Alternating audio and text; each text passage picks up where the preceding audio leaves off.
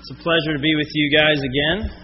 Um, some of you may recall last time I was here back in October, I got to uh, visit one of your fine medical facilities while I was out here for the weekend and uh, see how well they put eight staples in someone's head.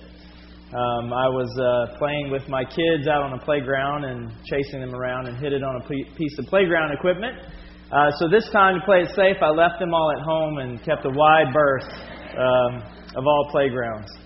Uh, so again, it's, it's good to be with you guys. It's always a pleasure when Mark invites us out from Resurrection Brooklyn, and I send you greetings from your brothers and sisters at Re- Resurrection Brooklyn Presbyterian Church. Again, my name is Brian Stedman. I've been a pastor at our Park Slope location, and then directing our disaster relief ministry since uh, Hurricane Sandy. So, thanks for having me out again. So, this morning we're going to look at Psalm 32. And before we do that, let me just remind us all, sort of give a context for what the Psalms are meant to do for us as God's people. The Psalms are like looking through a window into the spiritual life of the church, the gathered people of God. And it does so by showing the people of God how we are to pray. It shows us how we are to uh, pray prayers of joy and thanks. It teaches us how to pray for wisdom and ask God for understanding. They teach us how to pray for success. They, of course, also teach us how to, how to, how to lament and how to grieve the brokenness in our lives and in the world around us. They teach us how to give thanks. And Psalm 32 is a prayer, uh, it's a penitential psalm. It teaches us basically how to confess, namely how to confess our sins or how to say that we are sorry. And uh, this comes, I think, at an appropriate time uh, as we prepare uh, for the week that is to come. And as we draw to a close the season of Lent, um, I know that uh, the, the church calendar is not something that we emphasize too much around here. In, Red, in Brooklyn, we find that it's helpful for our folks. It's you know there's all sorts of ways to skin the cat, but uh, it's helpful for our folks in Brooklyn to follow the church calendar. So we've been celebrating celebrating this season of Lent, and many of you may have grown up in a tradition similarly that. Uh, uh, that followed this season. It's a time of preparation, it's a time of sort of reckoning with our lives and taking stock of what's going on and what's important to us as individuals and as a community. Some of you may know that uh, sometimes we fast during the season of Lent. We give things up for this season, whether it be uh, food or drink or entertainment. And uh, we forego those for a time, and we do so to remind us that more than we need chocolate or alcohol or TV, we need Jesus above all else. Um, and I'll confess to you, I've been pretty bad at Lent this year. It, Lent kind of got on me in a hurry before I knew it. It was here. My kids had all, you know, given up different things, and I hadn't even thought about it. And I was like, wow, shoot, I was supposed to think about something to give up for Lent. And my sister in law put a good spin on it for me uh, before Lent began. One of my colleagues talked all of us at Resurrection Brooklyn into running the Brooklyn Half Marathon. According to this app on my phone, I hadn't ran in 252 weeks since I went on my last run, and I got talked into doing this and training and going through all this exercise regime and training regime, and really, I hate running. Uh, but I started training for this thing, and uh, my sister in law Julie says, Well, Brian, you did give up something for Lent this year. You gave up sitting around in your lazy rear end doing nothing. And I was like, Thanks, Julie. That's a good way to put it. Just don't ask me how my training program is actually going.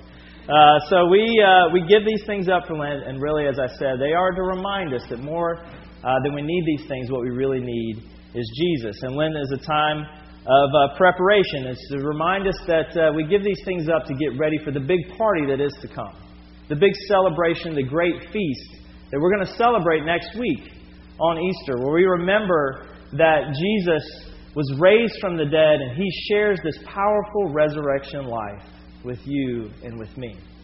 But sometimes we know to get ready for dinner, to get ready for a feast, to really enjoy it, sometimes we know we have to say we're sorry. We have to make things right at times before we're ready to sit down at that table and really enjoy a meal with those that we love and care for the most. So, all, with all that in mind, let's read Psalm 32, this penitential psalm. It's printed for, printed for you there in your worship folder. You can follow along with me if you like, or you can just sit back and relax and listen. A Maskil of David. Blessed is the one whose transgression is forgiven, whose sin is covered. Blessed is the man against whom the Lord counts no iniquity, and in whose spirit there is no deceit. For when I kept silent, my bones wasted away through my groaning all day long. For day and night your hand was heavy upon me. My strength was dried up as by the heat of summer. I acknowledged my sin to you, and I did not cover my iniquity. I said, I will confess my transgressions to the Lord and you forgave the iniquity of my sin. Therefore, let everyone who is godly offer prayer to you at a time when you may be found. Surely in the rush of great waters they shall not reach him. As you are a hiding place for me, you preserve me from trouble. You surround me with shouts of deliverance. I will instruct you and teach you in the way you should go. I will counsel you with my eye upon you. Be not like a horse or a mule without understanding which must be curbed with bit and bridle, or, else, or it will not stay near you. Many are the sorrows of the wicked, but steadfast love surrounds the one who trusts in the Lord. Be glad in the Lord and rejoice, O righteous, and shout for joy, all you upright in heart. This is God's word to us. Let's pray and uh, ask for his blessing. Heavenly Father, we thank you for your word. We ask you bless the reading and now the preaching. May the words of my mouth and the meditation of all our hearts be acceptable in your sight. May we hear and understand this morning your great love and care and forgiveness of us. We ask and pray in Jesus' name. Amen. Well, from the time that we are babies, we like to play hiding games. We all know this, especially with, uh, with our small children, you know, kids at a very young age. They like to play peekaboo. You know, we put our hands over our face and they put their hands over their face and we say peekaboo back and forth to one another. And then as they get older, you know, we start to uh, up the game of peekaboo a little bit and, uh, you know, we'll say, uh, all right, go hide and I'm going to come find you. And our littlest ones, they'll go about five feet away and they'll crouch down, you know, and they'll just put their hands over their face.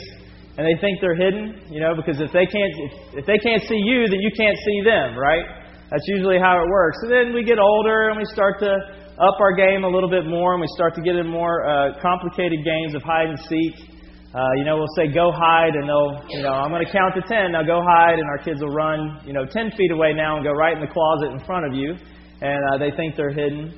Uh, but then we get older, and we, you know, we, we, we want to really like up the ante, so we play at night. We play outside with all our friends. We deck ourselves out in, in all black clothing and, and, uh, and paint our faces or whatever, and, you know, we go and uh, and hide up in trees or whatever in the pitch black dark outside, you know, and then we we play hide and seek that way.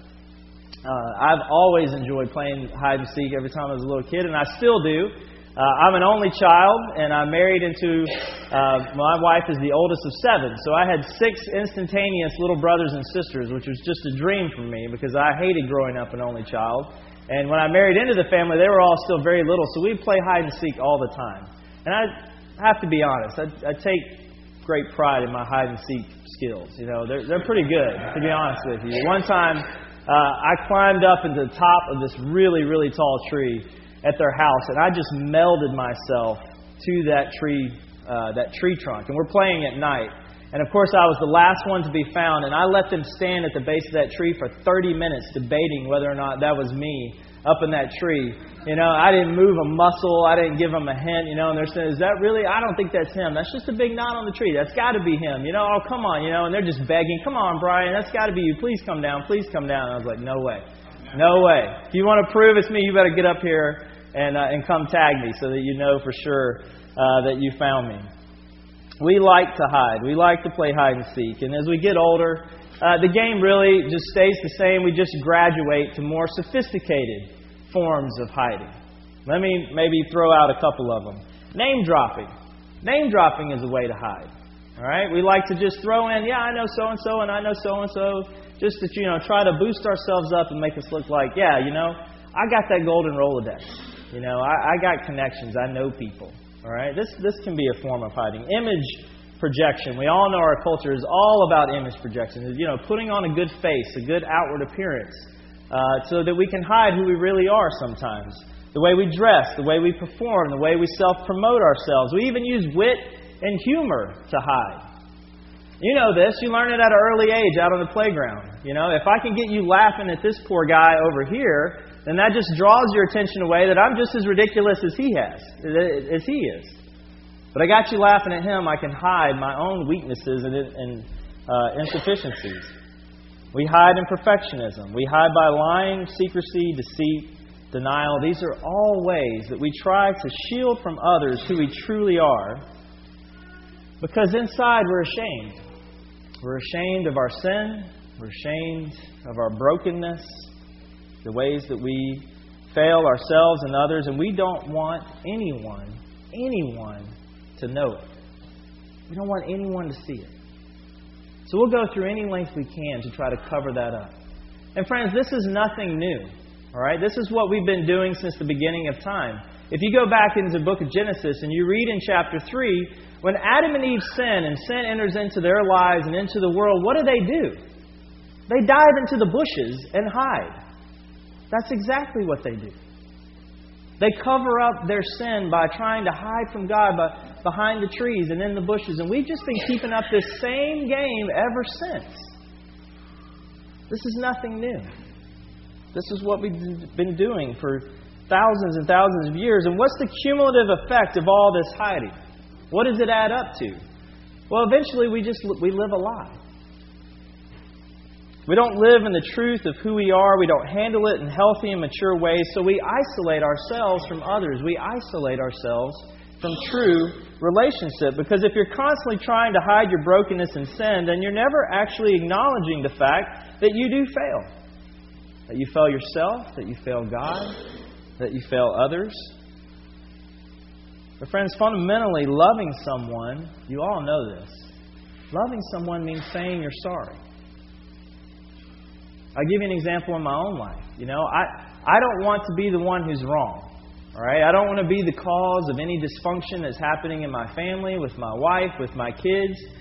You know, so I try to explain it away. I try to justify it. I try to redivert or re- redirect what's going on, and eventually I, I just withdraw. I just pull away. I just keep them all at arm's length because I don't want to be the one who's at fault.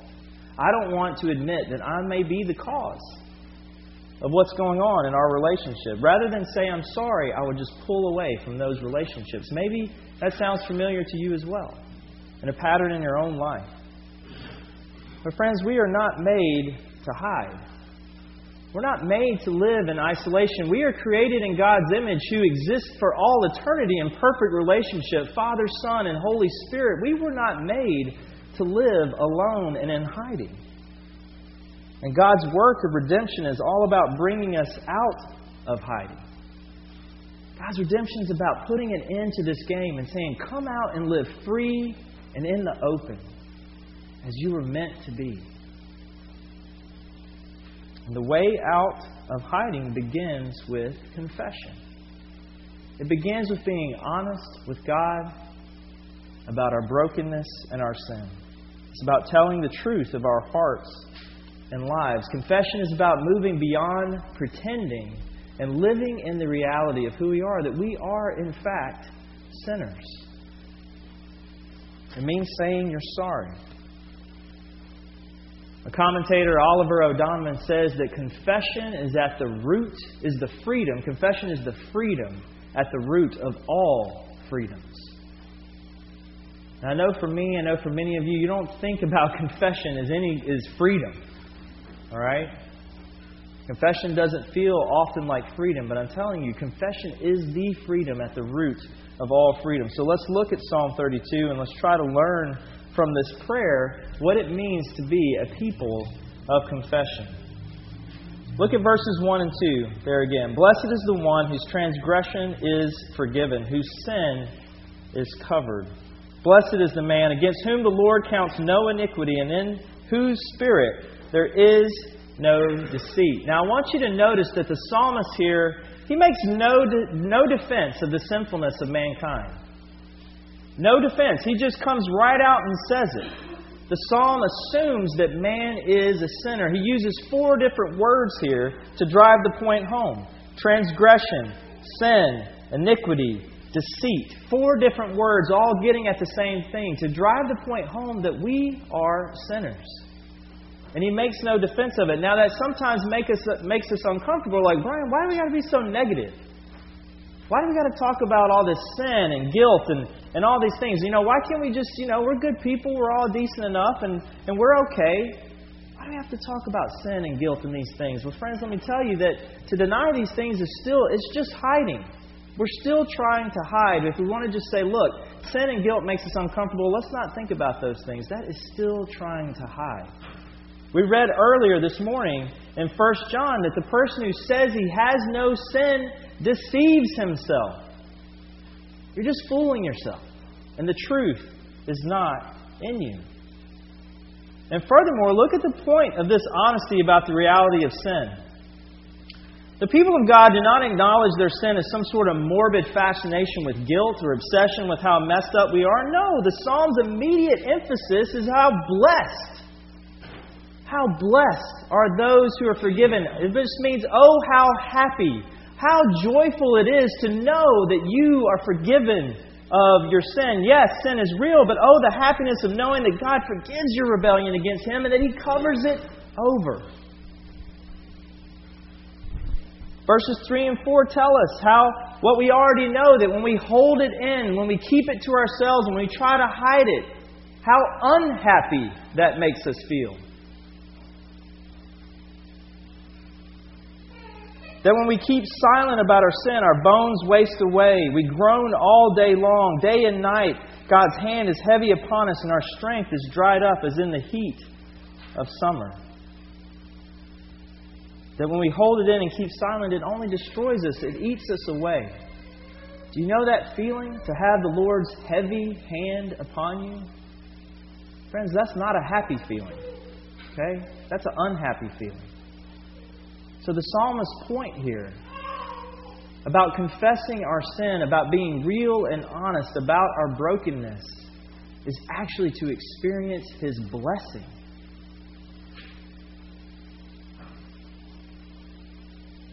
To acknowledge and to confess it, to finally agree with God about the truth of our sin, to not excuse it, is actually to enter into this state of blessing.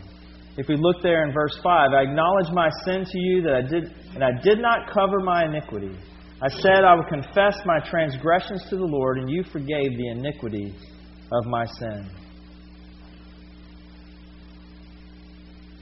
When the psalmist finally stops playing the game of trying to cover it up, and if you notice the difference here, and it's, it's all about who's doing the covering. When the psalmist quits trying to cover his sin, what does the Lord do? As opposed to verse 1, He covers it.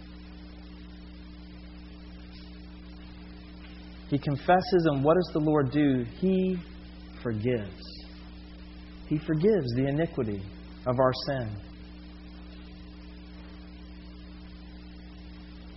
Psalm 1 says, Blessed is the man who walks not in the way of the sinner. But Psalm 32 is here for us because we will fail to walk in that way. But oh, the happiness of being restored to that path. Oh, the joy of knowing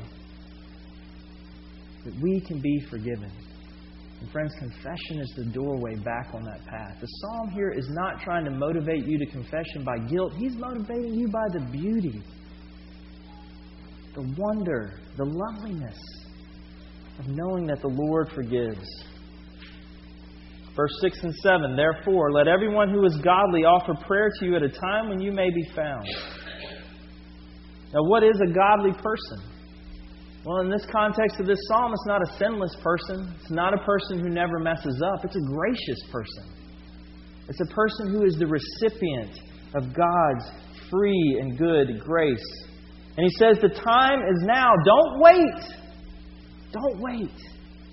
Even if the waters are rising, maybe they're even up to your neck, the Lord can still be found.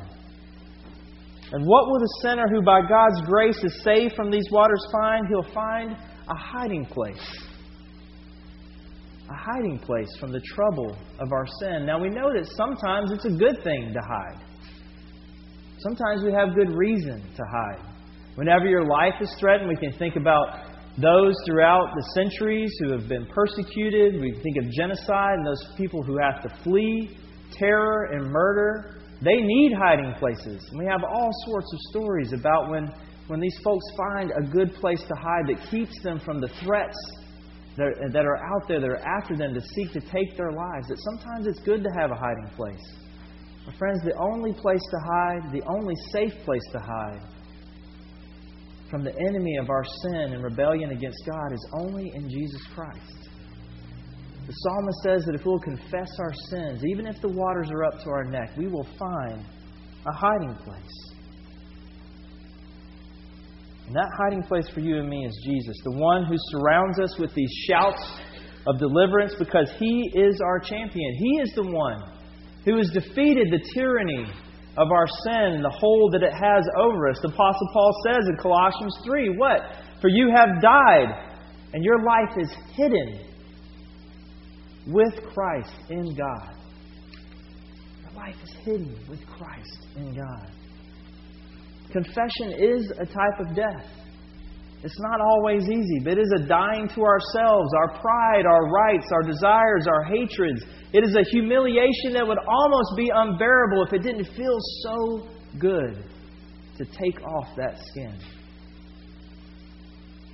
Friends, Jesus was not ashamed to be crucified for us as an evildoer. If we will not be ashamed to die the death of a sinner, then we will experience the joy of the cross of Jesus as our rescue, as our salvation, as our hiding place.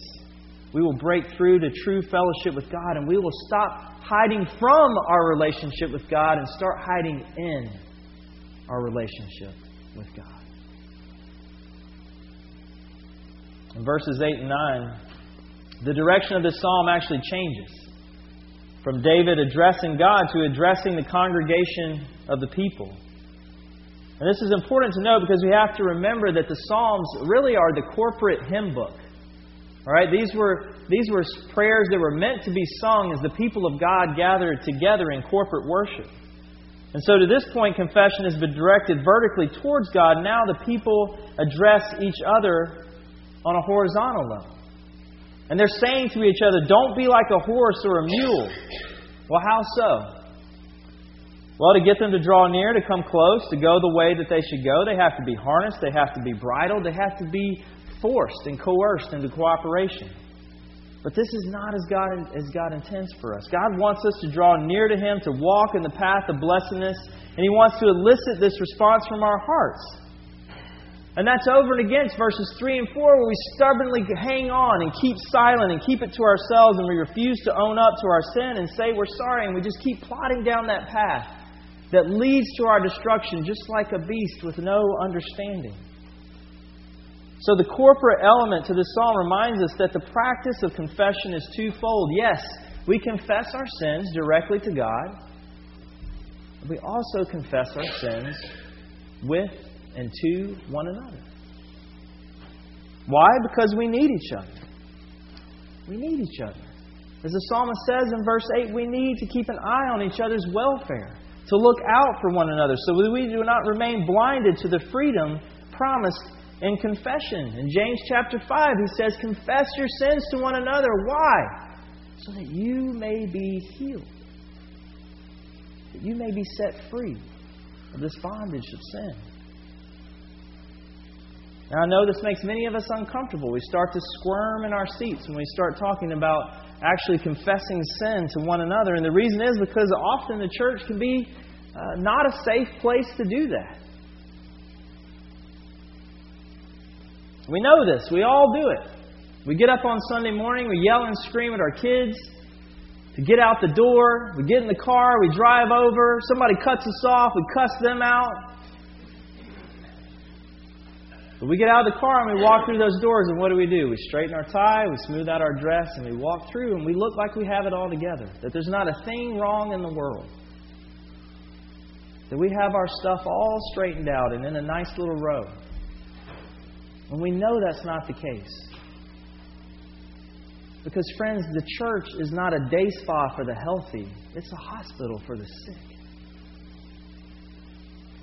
And this has to be the safest of all places where we can be real and honest about the brokenness in our lives, about the sin that clings so closely to us. So we need to stop pretending and be honest with one another, to repent of the pride and the self righteousness and the self protection that keeps us from being the type of people that others feel comfortable going to and saying, Hey, I need to talk to you. I need to share this with you. I need to confess this to you. Because love means saying you're sorry. And there can be no true relationship with each other without confession. And what do we say to one another as we hear each other's confession, as we become those kind of safe places for each other? What do we tell each other when we hear these things about our life? Verse 10 Many are the sorrows of the wicked, but steadfast love surrounds the one who trusts in the Lord. Now, what distinguishes these two categories? It's not sinlessness, both are sinful. No, it's the people who confess and forsake their sins and those who hold it in and hide it. Hold it in and hide it, you will experience the sorrow of the wicked. But trust in the Lord, confess your sin, and His steadfast love will surround you. That's what we remind each other when we hear each other's confession. We tell each other, verse 11, Be glad in the Lord and rejoice, O righteous, and shout for joy, all you upright in heart. Friends, confession is not a morbid obsession with guilt. It is the doorway to experiencing the joy of the Lord, the freedom of knowing that you are forgiven and you are in Him. The righteous, the upright in heart, it doesn't mean you will never sin again. It means that you will keep coming and you'll keep coming and you'll keep coming to Jesus, your Savior, with your sin and trusting in Him to forgive. And this is why we confess our sins every week in worship. We do it every single Sunday. I know that's what you do here. It's what we do in Brooklyn. We confess our sins every week. We get right with God. We, can, we agree with Him for the ways that we have failed and let Him down. We do it up front, but that confession always leads to joy. It leads to a feast that we're about to celebrate, where we pick our heads up and know that we are forgiven and we can celebrate because Jesus says, I forgive you, and now come and feast with me. Enjoy relationship with me. Let's enjoy fellowship together at this table. There's great joy in confession because it feels so good to be free, to be out in the open, to be in restored relationship with our loving Father and our brothers and sisters in Christ. And when we hear each other's confessions, we need to not be ashamed to remind each other, brother, sister, there is great joy in this moment. We are all so good at hiding. You know who's not good at hiding? My five year old. My five year old Claire is terrible at hide and seek. All right? If we ever play in the house on a rainy day, I say what? I say, okay, Claire, I'm going to count to 10. You go hide. Daddy's going to come find you. And I turn around. I you know, close my eyes. 1, 2, 3, 4, 5, 6, 7, 8, 9, 10. Here I am. No, Claire. No. That's not how the game is played. I'm going to count to 10. You go hide and stay there. Stay there and then I'm going to come find you. Got it? Okay, here we go again. 1, 2, 3, 4, 5, 6, 7, 8, 9, 10. Red eye, here I am! She doesn't want to hide. She doesn't want to be apart from me. She wants me to come and grab her and sweep her up and tickle her and make her laugh and hold her close. And friends, your Heavenly Father wants to do the same thing. That if you'll come out in the open, you'll say, Here I am. He'll sweep you up in His arms. He will hide you in His grace and love. Because that's the Savior that we have. Let's pray. Our gracious Heavenly Father, we thank you that your steadfast love surrounds us. Help us to be a people of confession.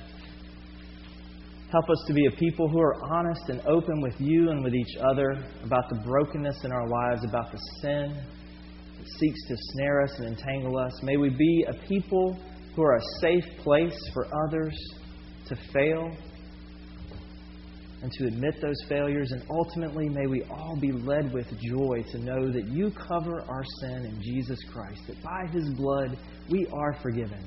And that is a joyful and a happy thing. That is a blessed thing. May we know that by your Spirit. In Jesus' name, amen.